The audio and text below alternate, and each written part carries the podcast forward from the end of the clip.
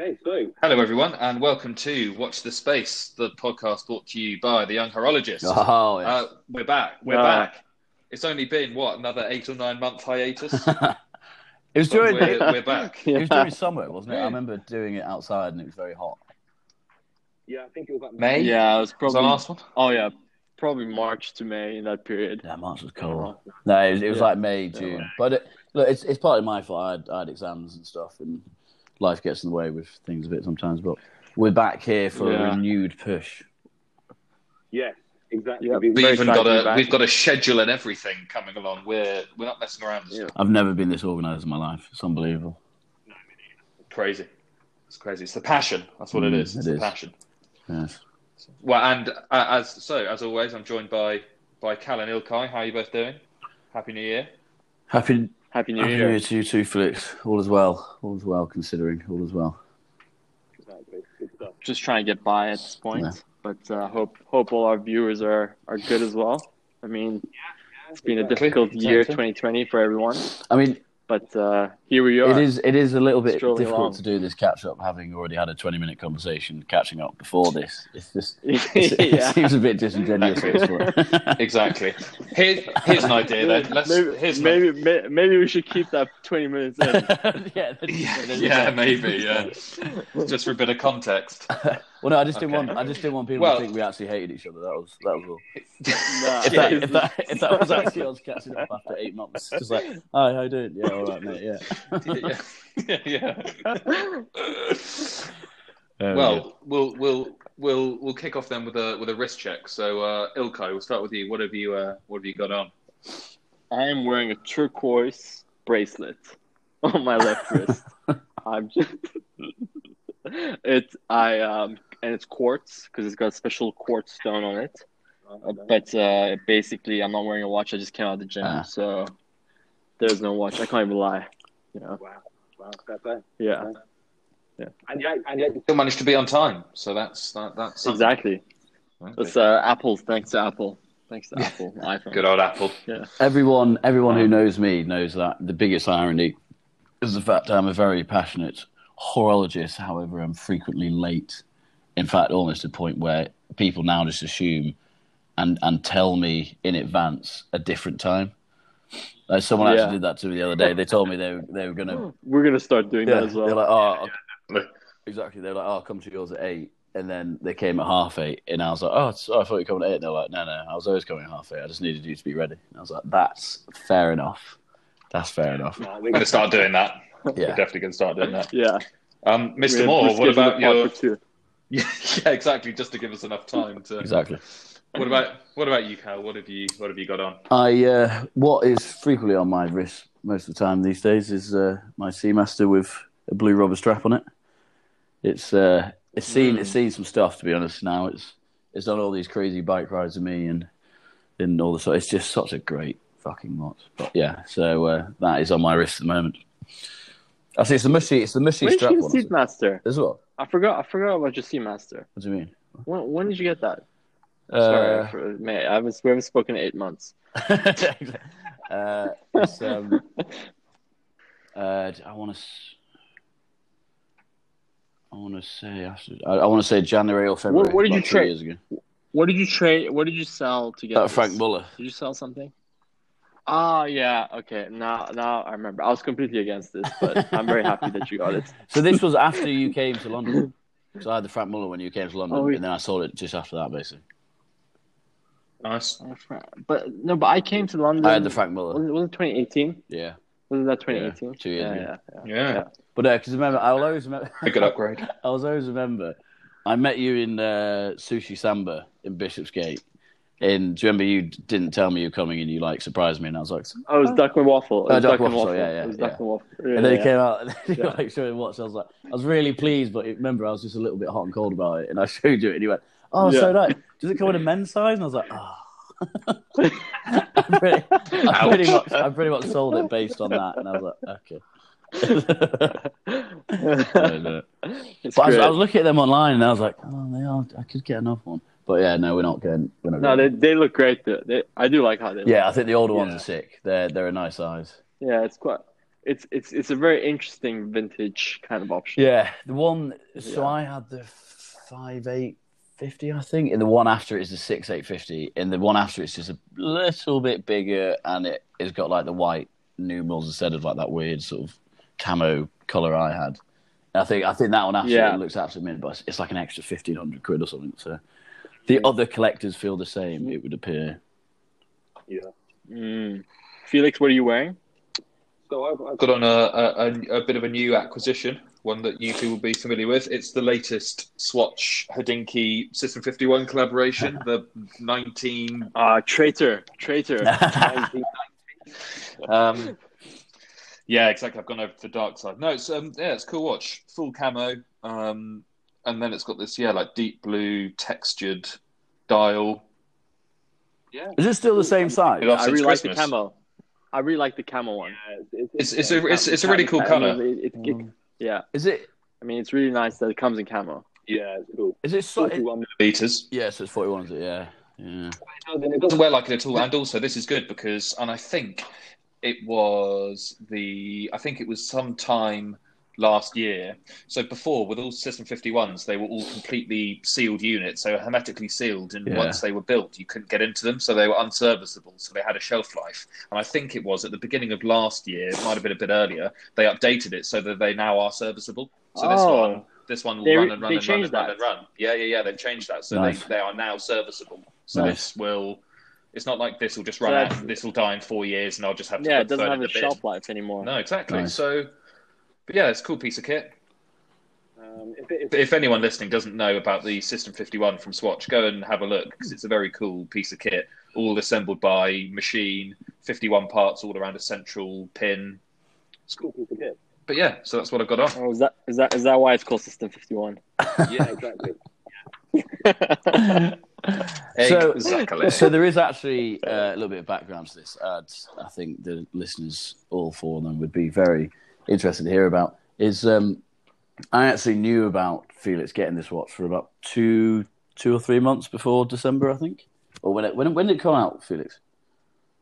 Uh, middle of no, middle of November, November, maybe a bit yeah. earlier. So basically, Felix's Uh, girlfriend. Don't quote me on that. Yeah, Felix's girlfriend uh, messaged me up and said, um, Carl, I've got a dilemma. Um, I've bought Felix something already for Christmas. However, all he's been doing all day is going on about how much he wants this um, new Hodinkee System 51. Danny answered, yeah. That and and a, and slap in the face. He, um, uh, so she was like, she was like, oh, what's, what should I do? I said, you know, can you can you sell the other thing fairly easily? Blah blah. And she's like, yeah, I can do it. So basically, she went on the website and bought it on the day it came out. And I don't really know how, considering you'd literally share a one bed flat. She managed to keep it secret from you for a month and a half, and I'm amazed that I managed to keep it secret from you because I'm not very good at Yeah, no, secrets. as well. Well, the thing, the, the thing, the thing that's amazing. So I, I had really liked the summer. They released a, a version in the summer, which was all white Yeah. with light blue accents. Yeah. That also came with a Mm. accompanying Flik Flak, which was which was quite cool, and you could buy them as a pair or individual. And she had also bought that white one as well. So she had managed to conceal two swatches in box in the flat, and I had absolutely no idea they'd even been delivered. Mm. So I do actually uh, still have the white one. Um, so if anyone listening wants a uh, a Hodinkee Swatch Summer Edition that's brand new in box, it's been put on once when I put it on my wrist to have a look at it and then taken off. It's got front sticker, back sticker, box, everything for cheaper than anyone else on eBay. God. Let us know. You heard it here first, eh? This is the channel to get your I was gonna say swatches. we cover telemarketing, telemarketing podcast. We should, We should. I mean, we should almost really change the name of the podcast to "Swatch This Space," Mm. really, shouldn't we? I mean, that would just be so much Swatch easier. the space. That's the yeah, word. that's the name of Christ. this, uh, of this, of Terrible banter. Of this episode. Thank you, Swatch thank you. this Terrible episode. banter. Thank But you. yeah, no, I'm glad. So I, I Um, didn't actually know you knew about the yeah. white one as well. I um no, I only, I only knew about it post post Christmas. Yeah, okay, fine. Um, yeah, so yeah. she, yeah, exactly. I didn't want to spoil it But for yeah. you and just tell you that you you she actually bought that one before. Yeah, okay, we're good. We're good. Yeah, no, I, I, I think uh, I think the camo. I prefer the camo, and and I, I put it up on our story, and and the people, the masses, also said camo. so uh, apart from some notable people, including Mr. Bamford Really? George, who uh, voted for the Oh. white one. Ah. well, I mean, he- I think Oh. at the time he did just release an all-white um, Girard-Perregaux. To be fair, so Oh yeah, yeah. That, So, that's a uh, nice watch. Ilkay, Oh my god, it's it's oh, Yeah. I can't Oh. believe you didn't get the chance to wear that. It's, it, I thoroughly enjoyed the hour and a half that I spent wearing that watch. Yeah, it's a very cool piece of kit. Mm. Has to be said. Oh. But anyway, to, to get us back on topic, we we've decided in, in the most gener- in the most sort of derivative way possible that considering we are now the third of January, we would do Mm. a podcast where all of us have picked our favourite watch from the past year, and then we're also have picked. Hopefully, we've all picked a uh, something that we would like to see uh, from 2021. Um, So yeah, we're just gonna. hopefully we've all we haven't we haven't conferred about any of the picks that we've done. So hopefully we've all picked three different watches for the years gone, for the year gone, and the year that we're now have just started. It'd be Um, interesting to see. It'd be interesting to see. Wait, are, are, are, are we are we doing the past decade, No, or are we doing the? so we are going To do the past decade. Wait, Sorry, we're gonna have, we're gonna... I mean, we can do, but I'll, I'll have to think up of options on the fly. But um, no, no, no, it's fine. No, it's fine. I'm just to be making honest- sure. I'm just making sure I, I, I'm on. The It same would be page. a little We bit easier to do the last decade. To be fair, At, at least, at least the viewers know we are improvising. exactly. well, I mean, I mean, it, it, it, if you two have picked your three for the past decade and want to do that, we can do that one. that might be easier because 2020 was a bit of a shit year, to be honest. So that's all I'm thinking of. okay. So have, have you two? Got your to you top guys. three for the decade because I haven't got any, but but I can. I, I prepare. I I prepared a top three for the decade. But do you know why it doesn't make sense for us to do the top decade? Because it's 2021, and the decade kind of ended last year. But we can still do it because we didn't do anything last year. Oh right, it's Okay, should we- Should we, do that then? let's do it. All right, all right, okay, Who who- wants to, All who right, wants who to wants kick to go? off? Ilkay, all right. I'll Go on. kick off then. Yeah, I'll kick off. Okay, so So, I'll start in 2013. Okay. I'll start in Yeah. 2013, and you know, you know me being me, gonna be completely biased choice. It's gonna be the tu- Tudor uh, Fastrider Black Shield in ceramic. Mhm. That for me was uh, one of my top top three watches from the past decade. Reason being, I I obviously own one. Um, uh, nah, it was just it was just you know because going back to the Bamford thing, you know, I've always been a kind of an admirer of uh, Bamford Yeah. watches. You know, they've been making great watches for for a considerable amount of time now, and you know, at some point they're they're customized, and I, I always thought that was super cool.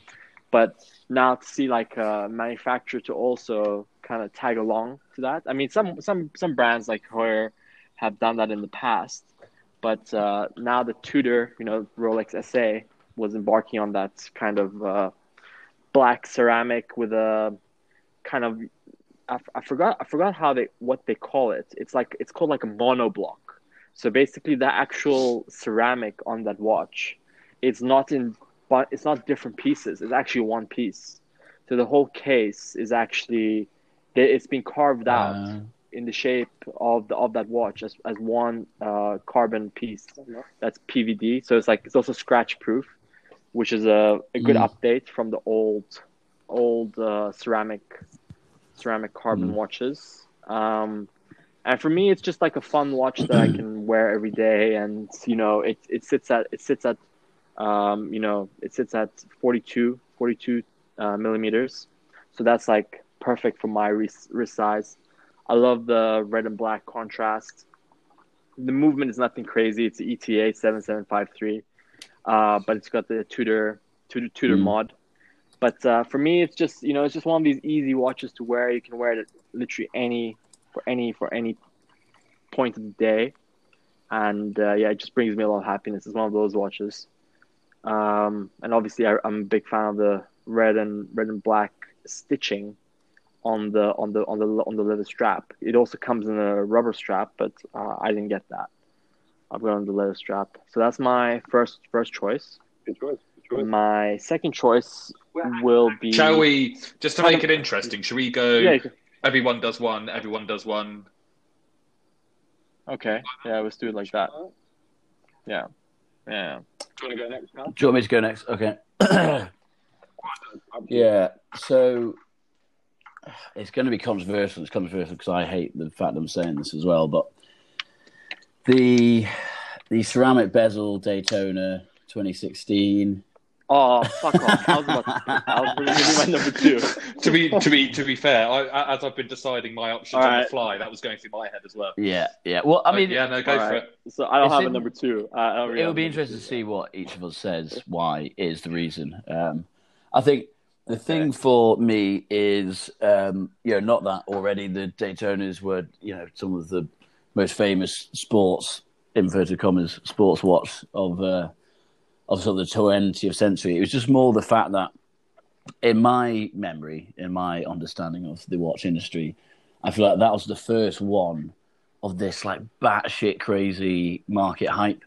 That that was the first watch where suddenly there was like wait list for ten years in. It, you you basically just couldn't get hold of them, and then Ben and Clyde with it. of any watch. It, it it was a trickle down effect. That's what I was gonna say as well. They had a trickle down effect, like a domino effect on other Yeah. Rolex Steel Sports Yeah. watches. Then suddenly you couldn't buy a Submariner. You couldn't buy you couldn't buy any, an Explorer two after Yeah, that. this- you know? The- That's It, it, yeah, exactly. It, it almost, yeah, I should have led with this. It almost reinvented the Rolex brand a bit because I feel like there had been a thing where every man and his dog had Submariners. It, they sort of, they were fantastic, very famous old watches, but I don't think the allure was quite the same as it is now. Uh, and that was because of, of, of the, the sort of general shift from everyone has a Rolex to nobody can get a fucking Rolex because every single one of them has a wait list unless it's one of those like terrible 31 millimeter bimetal things. Um, yeah. I think it was Yeah. that. Again, you know, I might be wrong, but just on the top of my head, I remember that being a watch where everyone was like, "Jesus Christ, what?" And then everything went crazy Mm. after that. Um, I think if you are talking about important watches from a brand, if you can have a watch that almost completely reinvents a brand and brings a brand back to the forefront of everyone's mind, that's quite an impressive piece of kit. Yeah, I completely agree. Yeah, I mean, just to just to add on that, uh, I was gonna say that you know, on top of reinventing, not reinventing, but bringing that hype back to Rolex, it really, it really like, it, it changed the Rolex steel sports watch. I'm not saying it's in a good way, but I remember back 10, 10 not even ten years ago, but like five, six years ago, when you would suggest someone to get a GMT Master Two or a sub, they'd be like, "Oh no, everyone Yeah, has exactly, a Rolex." exactly. Now, now if you suggest it, Oh, I can't like, get one of them. Oh, I can't get it. I can't get one. It's like triple the price. Yeah. It's very true. It's very true. Yeah. Completely changed. I mean, I'm not saying that's a great thing, but it's quite. Agreed. It just shows how important that that that and, and obviously you know bringing back that heritage of the six two six two six three Yeah, Panda, yeah. which was which is kind of like paying kind of homage to um, the with the black black ceramic bezel and the white uh, the Yeah. white face. Um, yeah, you know, it, it, it's it's definitely an important watch of this. Yeah, past agreed. decade. Agreed. And the thing is, because we're all so smart, we're all going to probably have similar choices here. But there we go. Makes more interesting. Well, all right. Felix, what's yours, my friend? So I'm I'm gonna going, going a bit more recent than that. We're going to go back to 2019, and on in a similar vein to uh, how you were saying, Cal, that the Daytona, the, the you know the modern Daytona ceramic bezel sort of reinvented Rolex as a steel sport. You know, as you were saying about what it did for them as a brand. I'm going to Yeah. look at a brand who previously weren't really known for their watches at all, and now I think probably for the watch that this is part of the family of, they probably they're probably now one of the names in like you know high end uh, complicated wristwatches. So I'm Hmm. going to go for the um, Bulgari Octo Finissimo Oh, Chronograph. GMT automatic. Um, This this That's a great this watch. for me. Like I was going to say there that. is there is so much derivative design in steel sports watches. Yeah. It's all integrated bracelets, blue dials. It's all playing on the Genta design, but not completely copying it. And I feel like the Bulgari is just in a complete you like design. sphere of its own. It's not trying to be you know, to copy anyone else. It's just, I, th- I think, from a design point of view, it's just sensational. It's also the, it's the it holds the world record for the thinnest automatic Chronograph and. GMT movement. I can't remember Right. how thin it is, um, but I just think it's I think it's brilliant. But no one was talking about Bulgari out, you know, at all really before the Octo came out, and I think it completely put them on the map. Um, and then this watch, you know, adding the chronograph and the GMT, natural functions to add after you've released a time only. Um, I think it's just brilliant. Yeah. It's, I, you know, there, there's nothing. I mean, there's nothing much I can say about it, mainly because I only just decided it was going to be my first pick, and it's just such a hell of a watch. Um, So, so It's a here's, good here's- choice. I was going to say that, but I was just going to say the standard Octo Finissimo. When did that come out, though? Because I couldn't quite figure out what year that was. What the normal one? The fin, Uh, yeah, the, the the fin, whatever, Finissimo, Finissimo. I think 2014. Yeah, okay, that sounds right. Because the thing, it, I was going to say exactly the same as you. They they had these watches that I guess were ETA based movements, and it was all kind of standard, and everyone just saw them a bit like, uh, yeah, they, they just weren't taken seriously as is is a hor- horology, you know, timepiece. And then, as you said, as soon as because they used to have the Octo, didn't they? the Octo existed, but it was pretty ugly and pretty chunky. And then the Yeah. Finissimo, everyone's like, ha ha ha, hang on a minute here. And then they had their own movements inside them.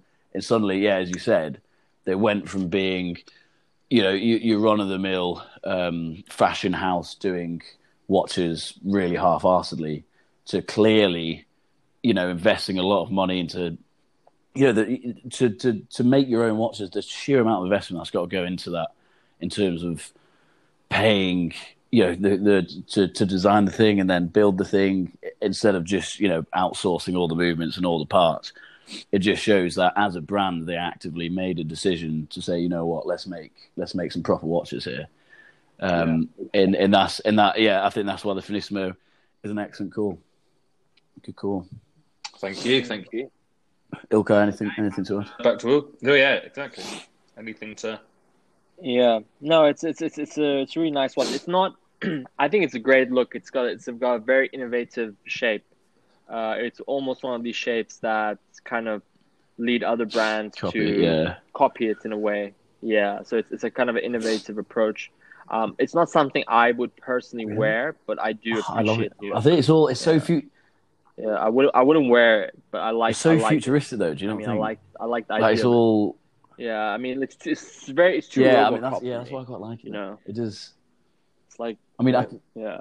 No, it's it, it's a good watch, but I just you know just on my wrist, I don't think it would uh, Mm. Well, it's interesting. You say that because the only Yeah. criticism I've heard about it is because it's so thin, but the profile is so flat. The lugs really don't curve at all, really.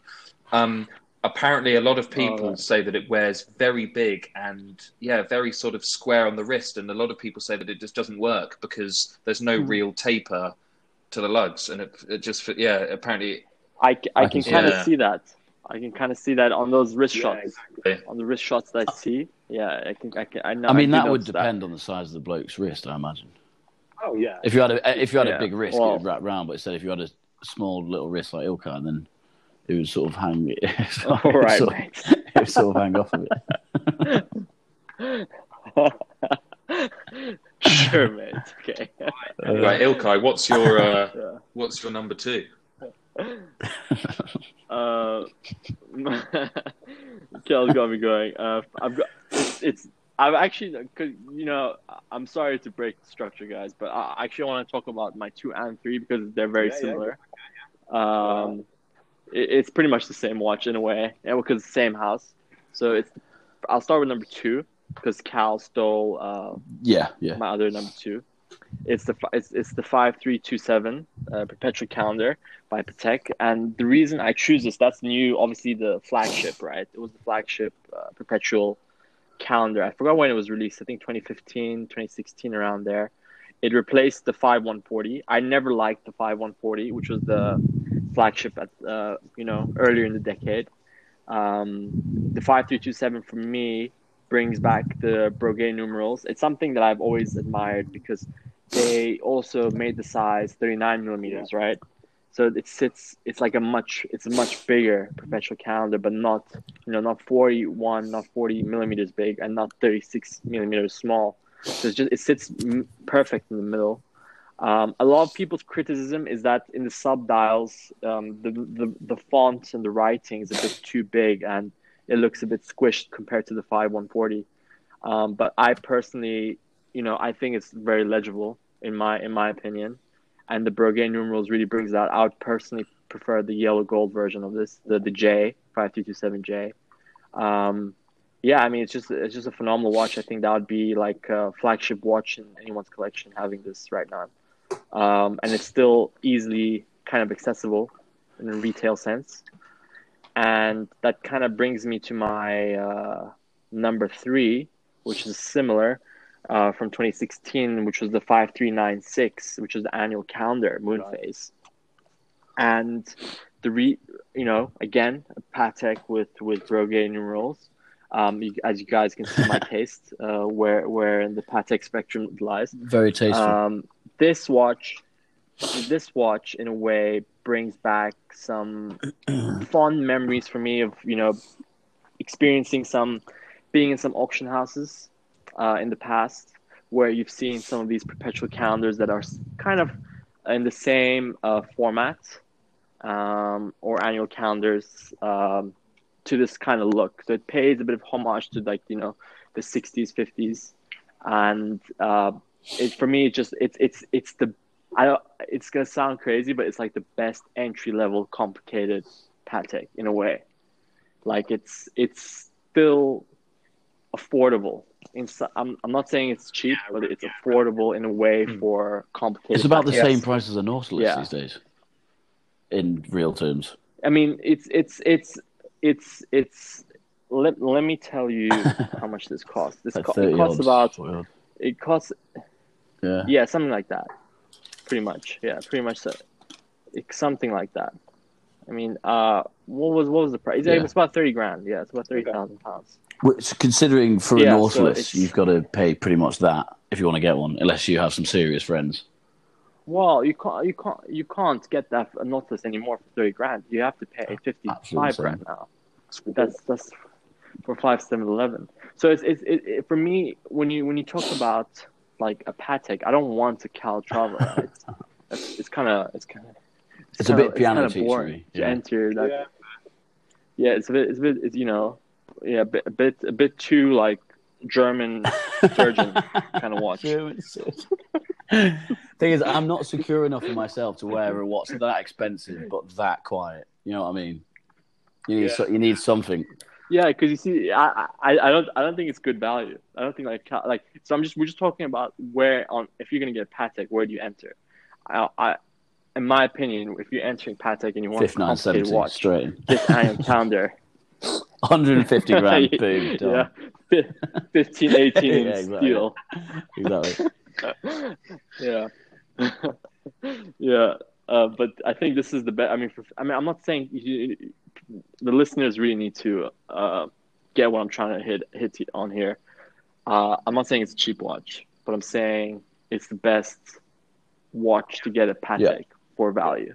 Yeah, it's a relative Yeah. cheap. ch- It's Cheap, something- cheap is a relative term when you're talking about complicated Patek. But no, I think it's a craft. yeah. I mean, it's a phenomenal. Yeah. Those Yeah. those two both Yeah. are phenomenal They're phenomenal watches, aren't they? I mean, Yeah, and they both came out in the past ten years, and I don't think, you know, you know when you see a design of, you know, whether it's a car, if it's some architecture you see, or if it's some, or if it's a, a watch, um, and it just kind of sticks with you, no matter how brands or companies improve, claim they've improved the design or come up with new things. Just in my head, these these two designs feel like they'll stick, even if Patek Yeah. replaces them. I feel like these designs are gonna stick in some way.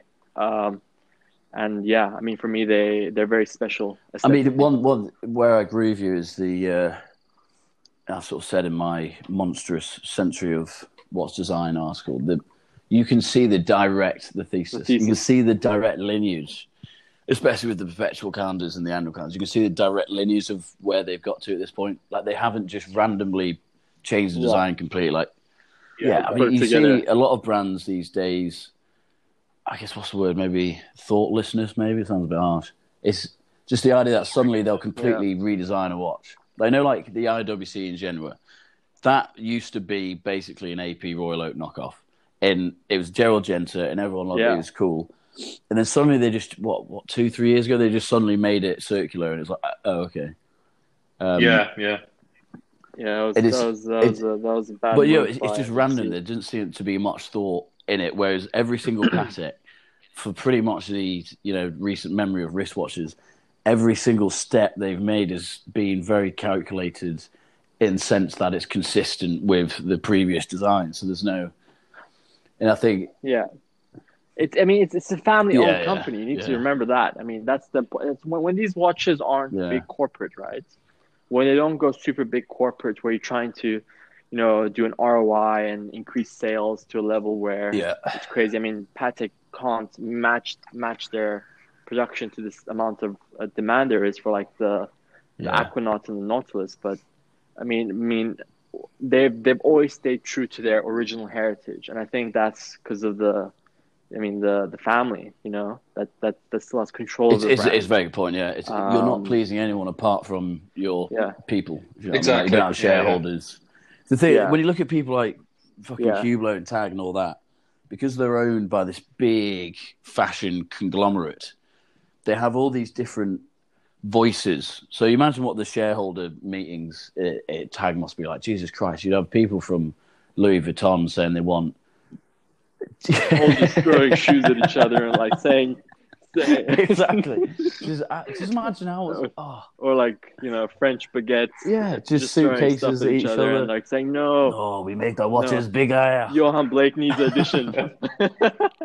Johan Blake needs Yeah, addition exactly. here as well. And that's the problem. Like, but I said with with these uh, with likes of So if you've got three really boring Swiss blokes sat around a table being really boring, saying, "Let's keep it all consistent. We know what we're doing. We know what's respectful to our heritage. Yeah. Let's do nothing exciting and make it perfect." Yeah. And Broke. you know, I'm here. For, Yeah, yeah. They, they, they- I mean, that's that's that's that is a Patek board meeting. Then they go have some cheese. just and just imagine how boring this conversation. Jesus, Jesus Christ! It's just it's a hello. So what do we do today? I think we do absolutely nothing. Nothing. We just use the, the design from nineteen. Absolutely not. we just use design from 1952. We just take Every that every design. single meeting, some poor intern runs into the room and goes, "Oh my god, there's not enough Nautiluses. There's not enough Aquanaut." They sit there like, hmm, "How do we make the annual calendars more boring?" Uh, that's some good watch banter. That is. you know, you know, because I, because I, think, I think at Patek they still use the dial-up internet connection. So they, they haven't heard about the whole. So they haven't heard about the whole Nautilus. None of them have got yet. Instagram, so how would they know? How would they know? Oh god, that's funny. Oh. I mean, we're never in a million years going to get a going to get a deal with Patek anyway. Well, so well, we might as well not burn now. our, Not. I mean, Burn our- not now. We're not. burn our bridges. We might, you know, Exactly. might as well. Oh. oh god, it's funny. anyway, Okay. Well, so Oh. that's Yeah. that's two Yeah, cracking exactly. final choices from from you, Ilkai. Yeah, So that's just Cal. It's just it's a it's a two horse race. What have Yeah, you? cheers. What's next on your list? You better not stolen mine. yeah. I mean, well, no. So I said the the Finissimo was my second choice. Um, yeah. So for all, all the all the points sort of you made, but just the Finissimo in general. Um, again, being a, a what's that sort of projected um, projected a brand into into a new sort of stratosphere. Um, I think along the same vein, this wouldn't be my next choice, but along the same veins is you've got to consider what the Black Bay has done for Tudor. Yeah. So whatever your Oh, yeah. Opinions of Tudor were before the Black Bay came about, again, once the Black Bay happened, Tudor's popularity just it, it was Oh, yeah. yeah. completely changed. Completely and I know the they brand. already had a lot of great like the Monte Carlo and the Fastriders were out before the Black Bays. I remember when we were in sixth form Ilkai, when the black when the Black Bay came came Oh, out. That was when it was. I, I, you, you, you, you're gonna, you're gonna, you're gonna, you're gonna, you're gonna kill the fake story or something I said. And I was just saying, it's, but I, rem- I remember exactly when it came out because remember we had that really weird app that used to give you all the updates on the Watch World. Do you remember me and doing that? I remember it came Yeah, out on there, in I, I, at that time, and you know, still still today, I, I remember seeing it and be like, "That's so cool." In Yeah, but you remember the other two Yeah, designs oh, are so hideous, ugly. hideous. Like before that, hideous. It's like it was just like this weird, yeah, weird, just weird brand making these weird steel watches that have no aesthetic appeal.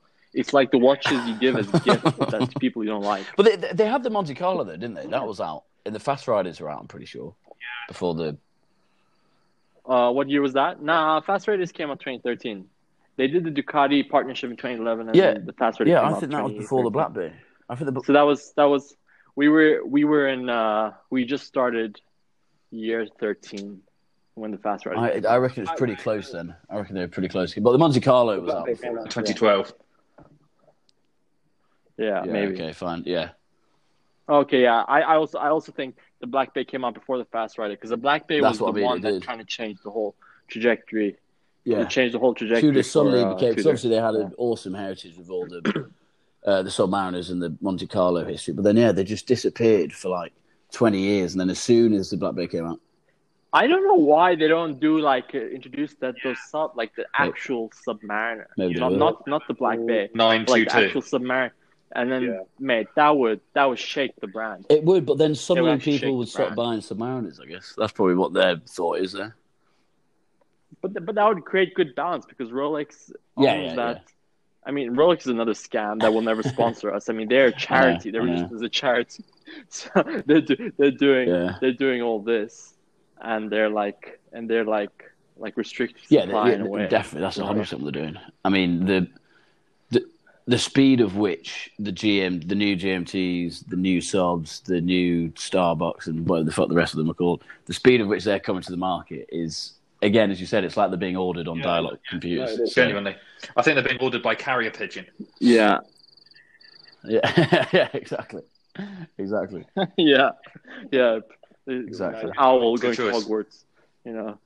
But but you know the problem the pro- pro- pro- problem with Ro- not okay I'm not going to continue saying problems with Rolex but what Rolex has become is it's it's become very I don't know if you guys know the term well like hype beast in a way it's like very like you know like very supreme Yeezy style like very hype beast it's almost becoming like so Rolex literally do, does one drop where it changes like from an oyster bracelet to a Jubilee bracelet Yeah, and people yeah. just lose their minds I'm like oh, 21 will be geez, the all right. I mean, if they this is what's sold, going if they, on. s- I went to 2021. will be the year we see a Rolex Supreme collaboration. yeah, I'll look at that. Yeah. Yeah. Well, they did a Yeah. Jacob and Co. Supreme collaboration. That was gonna be my number four if you guys allowed me. But yeah, so I, because I said go back. Sorry, so the Finissimo was stolen from me by quartz, Felix. Um, the Tudor just is another sort of what's that? Uh, the Black Bay sorry is just another what sort of goes along with that idea. But I think probably, I think well, the third. I it's, it's a bloody hard question, this isn't it? But um, I think the um, the Vacheron Constantin overseas. Again, I'm not sure what year this actually was within this decade, but it was this decade, wasn't it? When that came out, that it was it was as if you know you had the trilogy in the in terms of AP Patek in Vacheron. Can I just, can I, can I just clarify did- something? Because the actual, sorry to interrupt, but the actual overseas came out in 1996, hmm. the first generation. So are you talking About the most Yeah, but recent. it, it disappeared for years after that. Okay. Yeah, yeah. The re the, the reintroduction, yeah, because that It did reinvent. The, it kind of brought the brand Yeah, back. fair the exactly again agreed. And this Yeah. Vacheron was Because I literally didn't know about any other any other Yeah. Vacheron until this one. Yeah, yeah. I mean, they had Yeah. some famous dress watches from back in the day, but it was just it, it was just the fact that AP and Patek completely uh, monopolized that super high end steel sports watch area, and then Vacheron were like, you know what, fuck it, we're going to give you another go, um, and then they did their own one, and it was, you know, I, I think that's a hell of a watch when you see it in the flesh, Oh, especially the time only ones. You you wear it in like the brace, like the brace Oh, is yeah. so cool. Why do people not talk about that brace more? It's like it's like start. Well, it is. It's the logo, isn't it? But I, I think it's just such a cool watch, and it's so, it's so independent from the AP Royal Oak and the Nautilus. Like you know, it's a different watch. It's not just, you know, don't, don't get me wrong, I love the GP Laureato and the I hate the Piaget one, whatever they want. They're all they're all so they're too close to the AP and the Nautilus in the respective rights. They're like they're too close to it.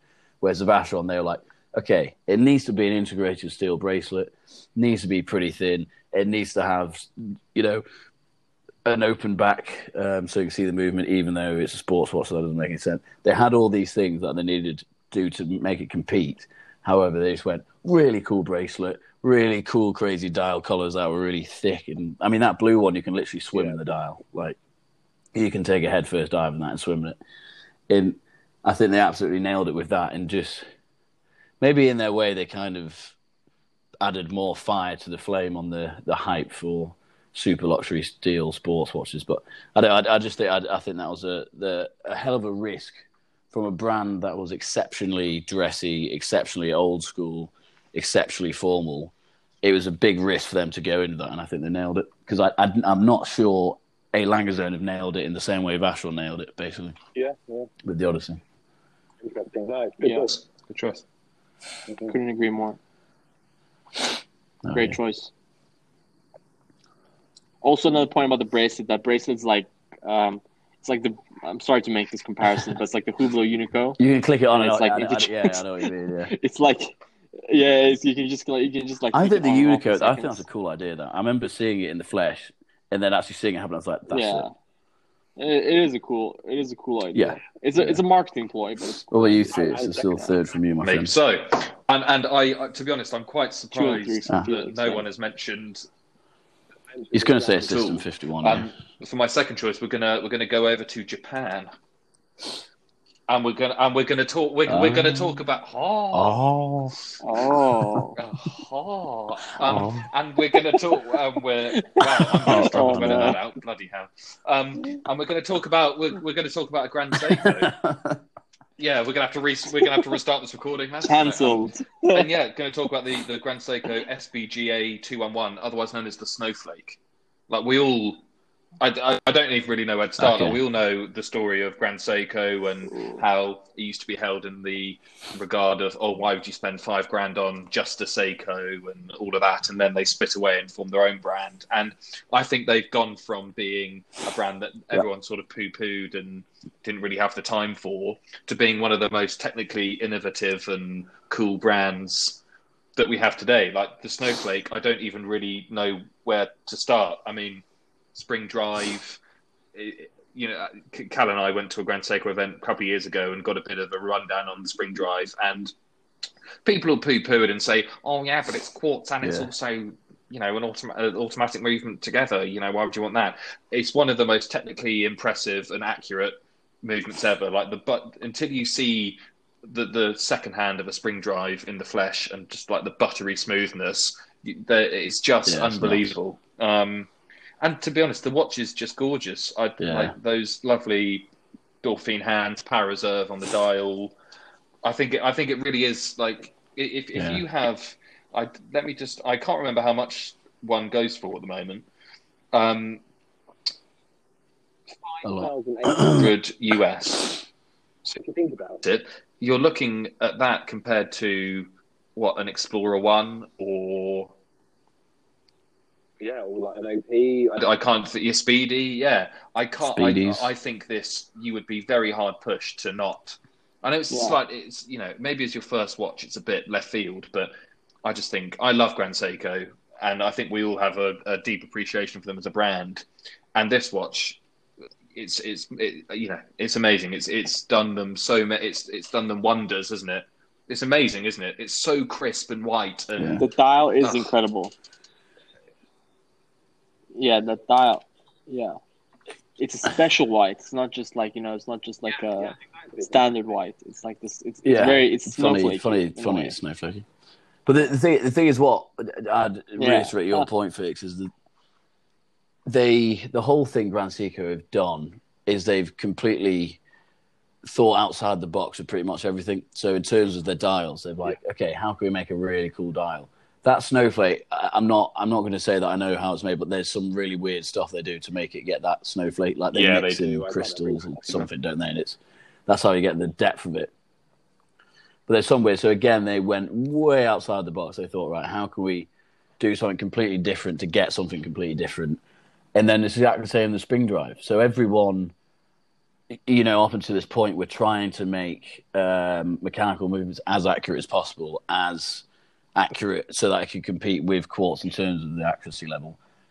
Grand Seiko, like, fuck it, let's just put the two together and make some mega movement that appeases both the mechanical snobs and wanting to see the sweeping hand, and also benefits from all the all the benefits that you get from um, actual quartz movements. So they really thought outside Yeah, of the box and got an outstanding result. In uh, and that's not something that you see in the watch world. Everyone seems to sort of copy each other without really talking about it. But they were the sort of lone wolves out in the in the Far East, where all the snobs in Switzerland were doing that thing. They were like, okay, let's let's go completely outside the box. And you know, people forget that the the Grand Seiko back in the day were Yeah, producing some of the most accurate movements in the world, way before anyone even knew who they were. So, I mean, look at those old King Seikos and the old Grand Seikos. They're the level of sophistication in those watches is like ex- exactly on par with the Swiss movements uh, and the Swiss watches. Sorry, but then you know they're still so much cheaper, and, and it's just yeah. I mean that that became more of a spiel about Grand Seiko as a brand, but I agree, Felix. Yeah, you I, get a um, thumbs up. I've Just been having a look through an article from a uh, a watch reviewers and watch media company that we don't need to reiterate the name of, Schmininki. Um, and just looking at the photos, it's just like it, it's it's such a simple watch, but it's just it's it's just gorgeous. I, I don't even care that it's forty one. It's just uh, yeah, I, I think it's I think it's brilliant. I think it's really brilliant. Um, It's also made of titanium, Yeah, which people yeah, always forget. again uh, f- for people is going to be a bit of a I, I feel like titanium is a very divisive material because a lot of people about half of 50% of people love it because it's so light and it's so it's such a sort of alternative material and no one would know that you've got a Yeah. titanium watch on and then the other half of people go yeah but it's titanium i put it on Yeah. and it feels like i'm not even wearing a watch and yeah and I, i'm yet really to decide like what side plastic, of that line yeah. i fall on but um, yeah I, I just think it's another grand Seiko dimension to it isn't it that they made it in titanium i just think it's yeah It is. It feels, yeah, agreed. It, it it feels weird on the wrist, but that's only because I'm used to wearing solid steel watches. When you actually think about it from a practicality point of view, surely a really light watch that is still got all the benefits as a steel watch, i.e., you know, it's it's much more hard wearing and it has a more sporty look to it. Surely the fact that if you could get that coupled with um, coupled with the lightness, Yeah, then yeah, sure that exactly. makes perfect Exactly. sense for a sports watch. I, uh, I i couldn't agree more couldn't agree more Um, oh blimey it's me again isn't it um Conflicts. Um, talk talk talk amongst yourselves because I haven't actually picked a third one. yet, so uh, come back, come back to me. So with with the Grand Seikos, there's uh there's the GMT Peacock. Peacock. yeah, Have you guys seen that? Yeah. I really like that. Yeah, it's like a green. Oh, it's yeah, a yeah, green yeah. dial.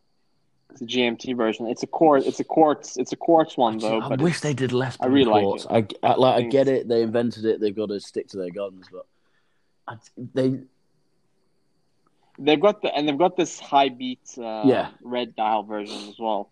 yeah, uh, that's, that's automatic. awesome. That's mechanical. Um, that and it says really cool The- red dial. I the think it's pretty awesome. my my only issue with with with Grand Seikos is oh, just a, just just a, just a bracelet. So just, I don't know what about it's it's I don't know. I just I like the watch. It's interesting because all the cheaper Seikos have exactly the same problem. So, like the turtles, um, and the other ones, like they, like on paper, the the movement, the way the watch looks, the way the actual the the way the actual body of the watch is. Yeah. But then the the bracelets were always the weak link. I mean, the Saab's the Saab's not too bad to be honest, but still the bracelet was nowhere near the same quality as the rest of the watch. You know, what I mean, like it, it was, it was still pretty rattly, and it was still. I mean, some people absolutely hate it. I didn't, I didn't hate it, but it was, it was not on par. So you kind of wonder if Grand Seiko and Seiko their flaw is they put so much time and effort into getting uh, getting the getting the actual design of the watch right, the movement right, the the the intrinsic detail that they have on all their dials is you know like if so when you see some of these you you're putting it in the category of you know the JLCs in in the Vacherons and the Pateks like that the the depth of some of those dials when they see them in person in the the amount of work that goes into them they're at that level but then you just wonder if they just they go ah right so we spent all the money developing the watch and now we've got to do the bracelet mm. let's Yeah. let's just do something a little bit subpar I can imagine if they nailed the bracelet Yeah, as well I mean, if if that's the case, I think Grand gonna be in Seiko would, would be. I already think that for for comparable money, you can't like there there are no Swiss brands in the same price category that are as good as Grand Seiko for me. But you're right, the bracelet. If they could just sort out the bracelet, yeah. they would be, you know, a- a- it would, could take them to a completely different level. yeah because the thing is with, with Omegas and stuff Yeah, agreed. you know, well established Swiss brand, let's say that's pretty much the same category as a as a Grand Seiko. The watches they have at that sort of four or five grand mark, they haven't got the crazy level of um what's the word? You don't have any of these Omegas with these crazy movements that are completely invented by Omega in a completely outside the box. You don't have these Omegas that have these crazy dials in in colours that don't really make sense when you first see them. And then, you know, they've got their own level ah, of polishing, Grand Seiko, don't they? What's what's it called, Felix? Yeah, so they've got their own. Like, you don't have a Omega polishing. You don't have, and yeah, so it's, so I agree with you. I agree with you for sure. Oh, yeah, but you've yeah. got to be a nerd to appreciate which I think things. is also part of the reason why they're so brilliant because there are very few, you know, people who aren't heavily into watches who appreciate them. And I think if you see one out in the wild on someone's wrist, you know that the chances are they are probably like that they are probably quite a serious watch guy. You know, it's it's sort of uh, it's Oh, funny. yeah, it's, yeah, it's, yeah. it's you know like when um, serious if you're driving around uh, the countryside in a Land Rover Defender and someone else drives past a Defender and you acknowledge each other. It's just a thing. I don't really know how it started. It's a bit like that, you know. It's sort of like, uh, oh, you know about Grand Seiko as well. You know, it's sort of a like an exclusive club sort of thing. Yeah, Very cool watch. Um, I think I Agreed. I think I have. I just need to make sure it Have came out in the last ten now, years. Phil? This, see, this is what happens when I think we're doing one episode and you two think we're doing another. We go on the fly and it's all good. But let me just check that this watch did come out in the past 10 years. Because if it did, and you two are going to kick yourselves for not having chosen it. come on. Oh, Mm. no, no, they're uh, we've um. Well, I was gonna go. And I had forgotten it had come out so long ago. I'm Yeah. embarrassed No, but didn't still saying, say the it Datograph from. Lange, but it came out in 1999. So uh, there we go. Yeah, I mean, Oh, yeah, most- that's I was going to talk about. Lange in this, but Yeah. they, yeah, they. I'm not sure what they've specifically done in the last 10 10 years, that years. is super different, but the the actual one You know, themselves and all this. Yeah, yeah, yeah. yeah. It's, which, yeah, I mean, much the only it's, it's it's probably my favourite of the derivative family of integrated steel sports watches. It's probably my favourite, but it's not. It's not. Yeah, it's nothing. Hmm, interesting. Uh, it's nothing to write home about, is it? That's Um, very interesting. Bollocks. I I do actually really like it. I just Yeah, haven't seen no. it in the flesh, and therefore don't want to make a call on it. Have you? Any Ilka? Have you seen it in the flesh? Nah, Are you? Are you? What, what do you Never. think about? it? sorry, I wasn't listening. Can you start again? I knew he wasn't listening. the uh, the Odyssey, the A. Lange Alanger Odyssey. I've got my. Uh, Nah, I've never What? seen it. Never, I don't even know what it looks like, to be honest. So, Are you not an not Alanger a, zone not person? a clue, mate. No, I'm, I'm not. I'm. I am, but it's. I've, it's uh, uh, let me just. Let me Third, just, I think. Let me just remind myself, mate. I don't remember the Odyssey. Oh yeah, of course, of course, of course. Yeah, it's of course. This, this is this is the Lange Odysseus. Yeah, of course. Yeah. Okay. Watch. All right, you listen. Your Look, go on. what, on the Yeah, edition? I'm, I'm so curious about your take on this one. Or my third one. Because I found my third one, and it is a watch that I've actually, well, Cal and I have got to spend a bit of time. Well, no, I, I was the only one who got to spend time with. Sorry, it's um, it's one from Zenith, but it's not just a normal Zenith. It's the Zenith and Bamford and Black Badger El Primero superconductor. And the reason I've picked this is because I feel like it's quite difficult at the moment to do something. I mean, it's clearly difficult at the moment to do something revolutionary. Everyone is changing their case size by one millimeter or doing a new dial color. I'm talking about Rolex, um, and nothing really. I don't think personally anything particularly cool is going on at the moment. But when this watch came out, just even if you even if you take Mm. away from the fact that they just took a normal El Primero and made it look different, okay, that in itself doesn't sound overly exciting. But when you realise the the fact that they took a block of of superconductor from a particle accelerator and milled El Primero cases out of it to make a watch, Mm. I, for me, I think it, that's Mm. it's that's just like that's what people need to be doing in the watch industry nowadays. People need people shouldn't be sitting on their you know sitting on their hands and leaving cool customizers like Bamford to do revolutionary stuff. Like the watch itself. Don't get me wrong. wrong, it's nothing special outside of the fact that the El Primero was Yeah. one of the most influential chronograph movements ever made. Really. Um, I think yeah, just the fact that they took something so iconic and the sort of design where, and I know that there, there are lots of models of El Primeros that have come out over the years, but the El Primero is sort of a bit of a if it ain't broke, don't fix it sort of watch. It, it's great. It will always be great.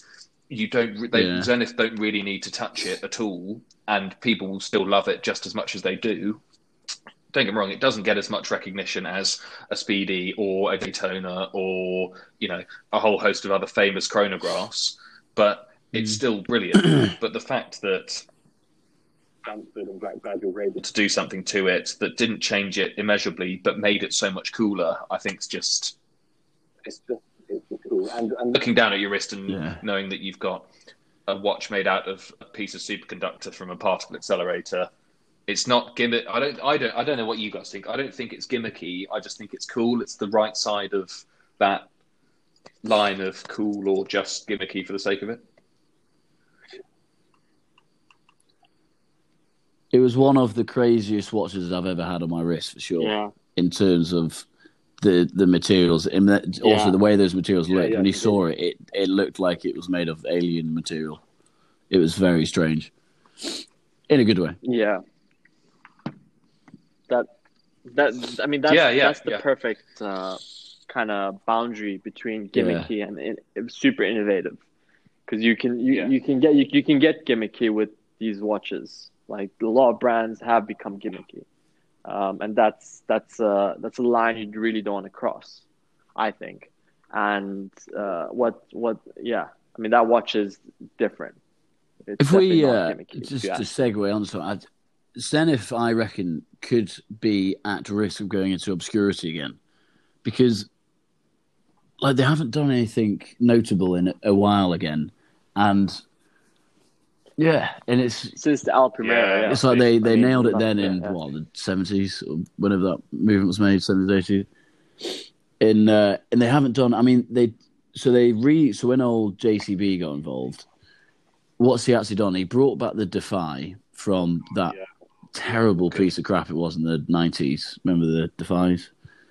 And then the new ones, he's basically made them so innovative that they're almost unmarkable, unmarketable. So you know the um, the super, the Yeah. one where the like the dial shivers because Yeah, it's the um, movement in the background that one- That vibrating so at much such a high level. it that that's I still I get it, correct it's- me if I'm wrong. it's There's cool, one example of that model, that one that beats it, like how it, the, yeah, the one you were talking about. There's one that they they promised to people that they would Yeah. release. People went on wait lists for it, and then they had so many problems actually making it and getting it to work without the case like breaking or imploding that they haven't actually been able to release the watch.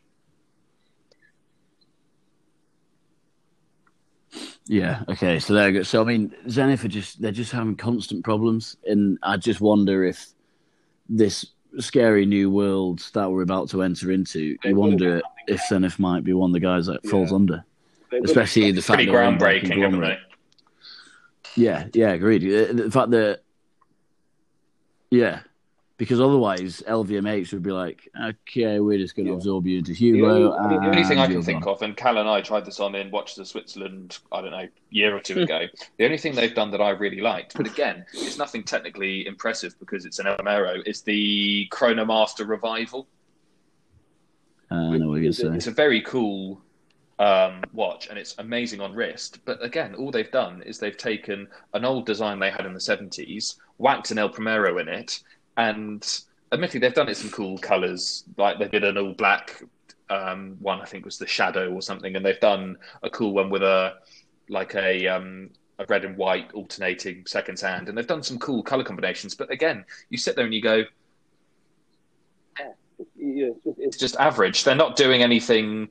They're not. Not only are they not doing. Yeah, anything it's very, yeah. They're they're just not really doing anything. Like I'm scrolling through Hodinkee here, and this is all of the articles on Zenith in the past two years, and apart, outside of the two watches that I spoke about, the only articles that include Zenith are ones either where Hodinkee have uh, listed a vintage one in their shop, so it's come up, all they're talking about.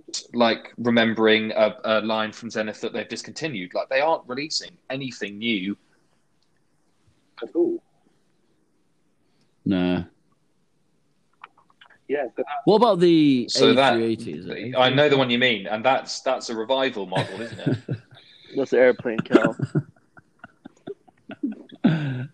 Yeah, so that yeah, that was one where the yeah, it was the cool square case version of Yeah, the Alfa the Romeo, A3, and we yeah. tried it Four. on, and it was really. Yeah, is that yeah, one you're A384. talking about? Sorry.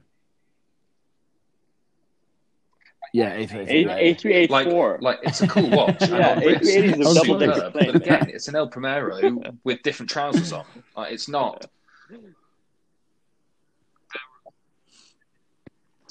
That's a good analogy. Uh, yeah, Problem- yeah, no, they're a I'm with you entirely. So I, I They're didn't know just if you were talking milking. about They, that they've one. I milked think that, the El a cool Primero watch, to be dry, fair. This is- and they need to do something pretty drastically different to stay Yeah. current for definite. So Yeah.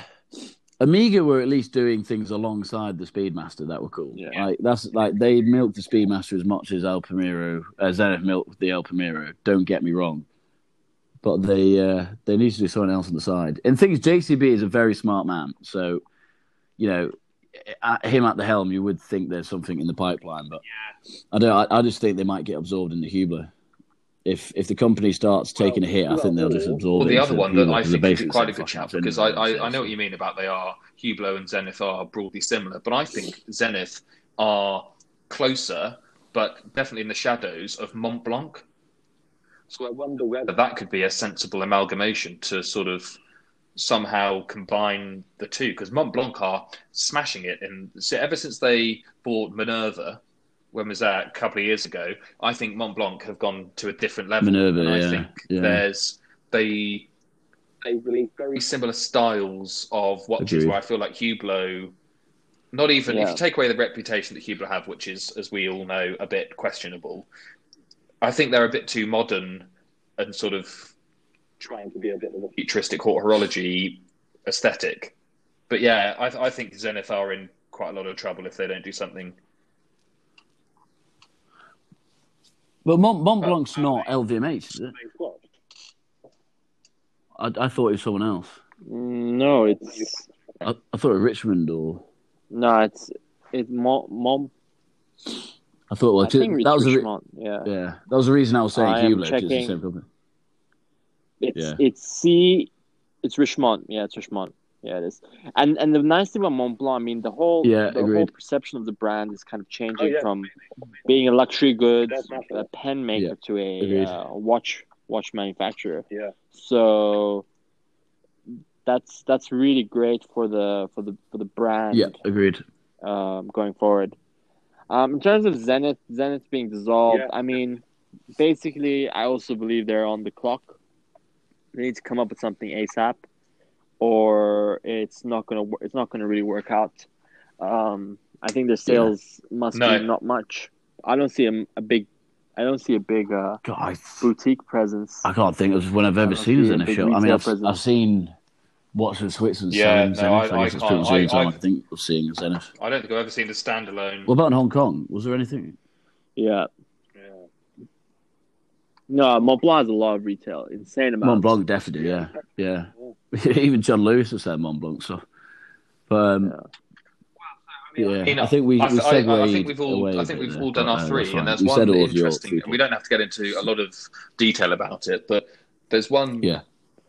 It'd be interesting to see what you guys think about what do we think is going to be the trend, or a well either a, a new trend for this year, 2021, or a watch that we think a brand is going to release or should release. What do we? What do you guys want to see from this year in watches, basically? Uh, Rolex selling the coronavirus vaccine in the online waitlist Okay. procedure. yeah. Yeah. Just imagine. Yeah, you have to wait. Yeah, you have Three ladies you date have to- before you You can have get to buy a date basically the same. You Yeah, have to so, like yeah. buy perpetual calendar. Yep, Well, yeah, on a You have to on a on a similar calendar. vein to that, Yeah. on a, on a similar vein to that, I think so. I'm watching, and Oh, to be oh, honest, I, I funny. sort of had this in my head funny. before, but I was watching a video from our friend Adrian over at Bark and Jack about the Rolex Explorer 2 because the Rolex Explorer 2 is up, it's its 50th anniversary this year. And if we look back at previous Rolex models, there was a 50th anniversary Ah. Daytona, well, not Explorer 1 somehow, Oh. Submariner. Um, you know, they, they, they, Rolex do 50th anniversary releases, didn't, haven't they? They did the day date with the platinum one, etc., etc. So I think this year we're going to see Yep. an updated um, Explorer 2 with the new, which, and I don't think we've had this yet, the new GMT movement from Rolex built off the new time only movement that they put in the new Submariners. So I think we'll see some sort of new, maybe ceramic bezeled or I don't know, Explorer 2, I reckon. I'm very keen. I'm I didn't know this. I didn't know this. That'll be. I'm That- very keen to see this. I didn't know that either. I think the as as you as you all know, the old one was one of my favourite watches until my flatmate bought one. Um, and then I think they absolutely butchered the new one. Just Huh. it's it's got it all wrong. And if they yeah, if they do some vintage inspired, oof, oof, that would be very nice.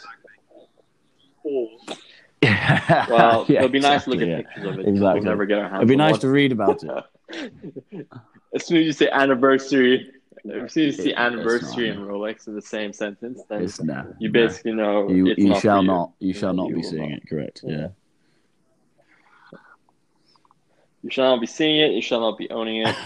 Just enjoy I mean, you like- online. a lot of these things I haven't even seen them in the flesh because I don't even know where to go. Like when Omega released something new, you could just go to a boutique Yeah, and see I mean. I- when never- Rolex released something new, yeah, where do you go and see it? There's there was one watch that I haven't no, seen I in, haven't. in flesh yet that I'll, I've been wanting to see. the oh yeah, Jubilee. it's, it's the new Batman. I didn't see it. Yeah, the, I, I actually have I've seen the Pepsi, but I've No. not seen the I've not seen the Batman, the new Batman Ilka, do you remember we Yeah. were in the Jubilee. Bond so- Street and we found somewhere where they had uh, the new Pepsi? Well, at the time, the new Pepsi in the window. And do you remember we we'd talked our way to trying on, I think a six two six four or something. You know, something insanely rare. Oh yeah, we went to look at a Pepsi. We went, we went, we went to look at a Pepsi, and then the bloke started Yeah. bringing out like six, like a Paul Newman. But it's just, it's just we like, do you remember "Alright, he man, wouldn't let us down." touch the GMT? Do you remember? Like he, he would the the Pepsi. He, he wouldn't let us put Which it on our wrists. But then he all but at the same time he left us trying to six two six four, and it's like how where how how And he stopped, like he stopped, he stopped. He, he even stopped looking at us. Like he was, gonna, he was Just- like gonna go about his day. Exactly. like six two six three with us. exactly? It's, oh, it's so Could've weird. just Ro- walked oh. Rolex is so weird. But uh, yeah, I think yeah we we we've gone off topic here. what- and We're just talking about Yeah, watches I'm- randomly now. So yeah, but I mean, in, in uh, what, what's what's Yeah, that yeah. place in London called? Uh, Burlington Arcade.